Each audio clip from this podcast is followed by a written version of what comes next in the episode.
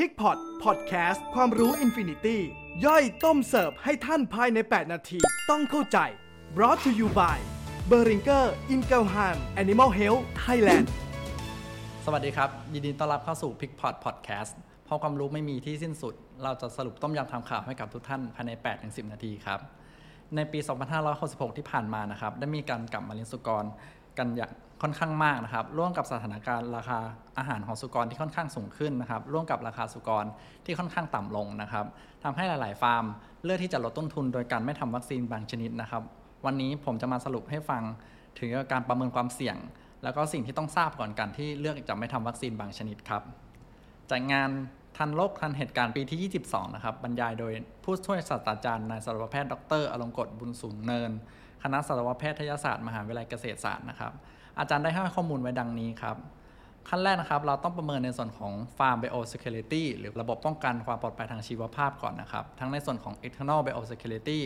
คือการป้องกันโรคจากภายนอกเข้าสู่ฟาร์มเรานะครับ แล้วก็อย่างที่ 2 คือ internal biosecurity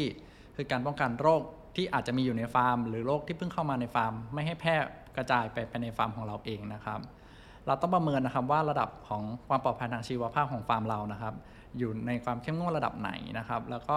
อาจารย์หลาย ๆ ท่านได้กล่าวไว้ว่านะครับ ตัวของ biosecurity เนี่ยไม่มีเป็นสัดส่วนที่เป็นเปอร์เซ็นต์ว่าเป็น 10 20 หรือ 80%นะครับ มีแค่เป็นทำได้กับทำไม่ได้หรือ0กับ100%นะครับ แล้วก็ไม่มีวิธีไหนที่ดีที่สุดนะครับ ทั้งนี้เราต้องพิจารณาขึ้นกับปัจจัยต่าง ๆ ของแต่ละฟาร์มนะครับว่า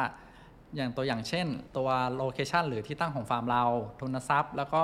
ความร่วมมือของบุคลากร ซึ่งปัจจัยนี้เป็นปัจจัยสำคัญที่สุดนะครับว่าเราอาจจะมีการตั้งไว้ว่าเราต้องทำอย่างไร แต่ถ้าบุคลากรไม่ให้ความร่วมมือเนี่ยมันก็จะกลายเป็น 0%ไม่ใช่เป็น 100%นะครับ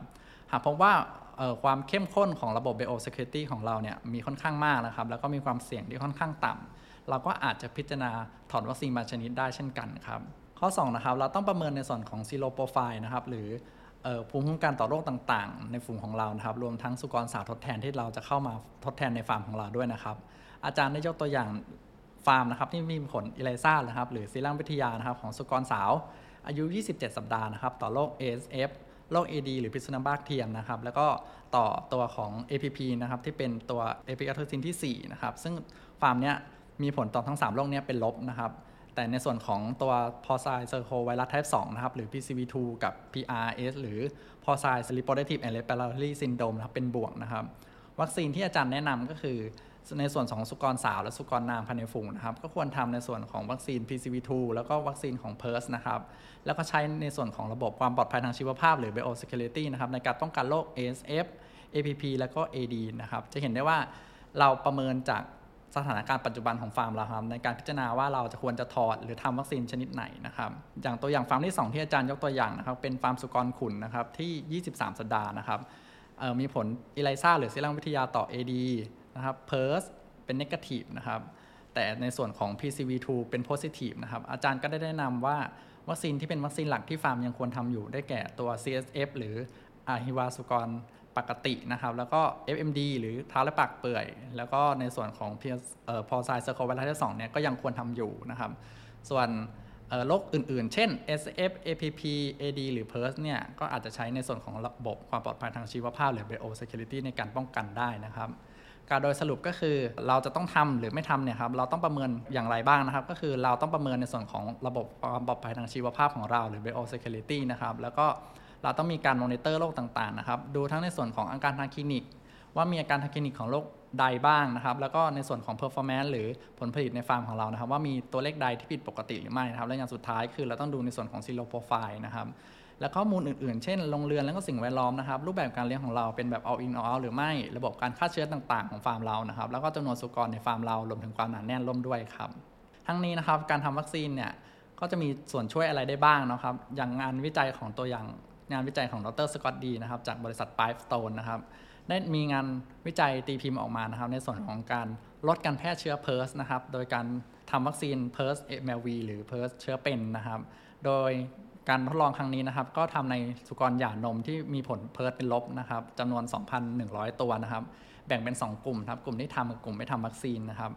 แล้วกลุ่มที่ทำเนี่ยจะทำที่ลูกสุกรอายุ 4 สัปดาห์นะครับทำวัคซีนที่4สัปดาห์เนี่ย ทั้ง 10%ของทั้งกลุ่มที่ทำแล้วก็ไม่ทำเนี่ยเราจะทำการ challenge เชื้อ PRRS นะครับสายพันธุ์1 18 2นะครับเข้ากล้ามเนื้อ1 4 4นะครับแล้วก็ทำการตรวจติดตามการติดเชื้อ โดยใช้ตัวอย่างจากทั้งซีรั่มแล้วก็ oral fluid หรือน้ำลายนะครับตรวจทั้งหาสารพันธุกรรมด้วย PCR หรือหาภูมิคุ้มกันด้วยวิธี ELISA นะครับแล้วก็นอกจากนี้มีการเก็บตัวอย่างของอากาศนะครับเป็นรายวันนะครับ โดยการเก็บโดยใช้ liquid cyclonic collector นะครับ ลที่พบก็คืออาการทางคลินิกของทั้งคู่เนี่ยพัฒนา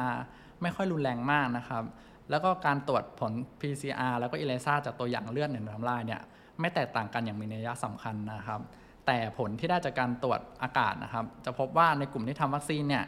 จะมีทั้งความถี่ของการตรวจพบนะครับ แล้วก็ระยะเวลาของการตรวจพบเนี่ยได้สั้นกว่าในกลุ่มที่ไม่ทำอย่างชัดเจนนะครับ โดยกลุ่มที่ไม่ทำวัคซีนเนี่ยระยะเวลาหลังการการ challenge เชื้อเนี่ยตรวจพบได้ถึง 36 วัน ในขณะที่กลุ่มที่ทำวัคซีนเนี่ยจะลดลงเหลือ 6 วัน จะเห็นได้ว่าลดระยะเวลาในการแพร่เชื้อเนี่ยลดลงถึง 6 เท่านะครับ ส่วนความถี่นะครับจากกลุ่มที่ไม่ทำวัคซีนเนี่ยการเก็บตัวอย่าง 118 ครั้งเนี่ยจะตรวจพบผลเป็นบวกเนี่ย21 ครั้ง กลุ่มที่ทำวัคซีนก็จะเหลือเพียงแค่ 4 ครั้งก็ลดลงลงไป 5 เท่าเช่นกันนะครับ